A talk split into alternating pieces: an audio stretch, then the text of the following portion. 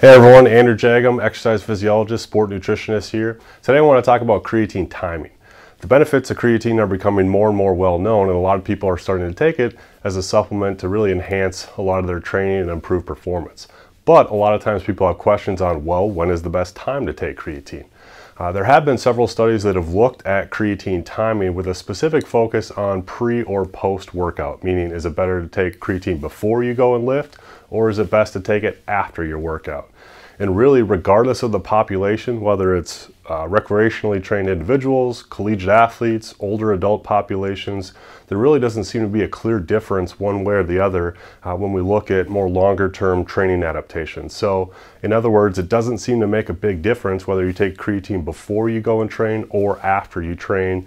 The overall benefits seem to be about the same. So, what I usually tell people is it really comes down to personal preference. Uh, so, if you ask me, my personal preference is I usually take creatine post workout.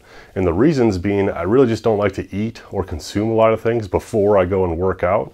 Uh, just I don't like to have a lot of food in my stomach or anything like that. And oftentimes I also like to take a pre-workout or some kind of caffeine beverage before I go and train. And caffeine and creatine don't always mix together and there's some um, kind of evidence that they might actually counteract the benefits. So again, I usually opt for taking caffeine before I go train and then opting to take creatine after the workout. And the other benefit of doing so is another recommendation is often to consume some kind of protein or some type of type of carbohydrate source after you train because there's recovery benefits from those nutrients as well. And the other upside is when we combine creatine with some of those other nutrients, we can actually uptake more creatine in the muscle. It's more bioavailable, so we kind of absorb and utilize more over the long term. So just again, another reason why I usually opt to take creatine after the workout.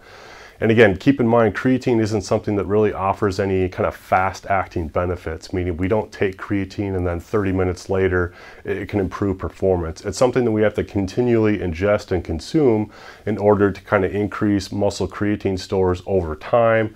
Oftentimes that's at least five to seven days. So again, there's not really any kind of immediate impact of taking creatine and then again, expecting it to make any kind of noticeable difference in the short term. So Again, moral of the story, it's really up to you as a, as a kind of personal preference situation in terms of when you would like to, to consume your creatine, whether it's before workout, after workout, or really any time throughout the day. Again, you'd still kind of see those noticeable benefits. The biggest thing is going to be consistency over the long run. Thanks for listening.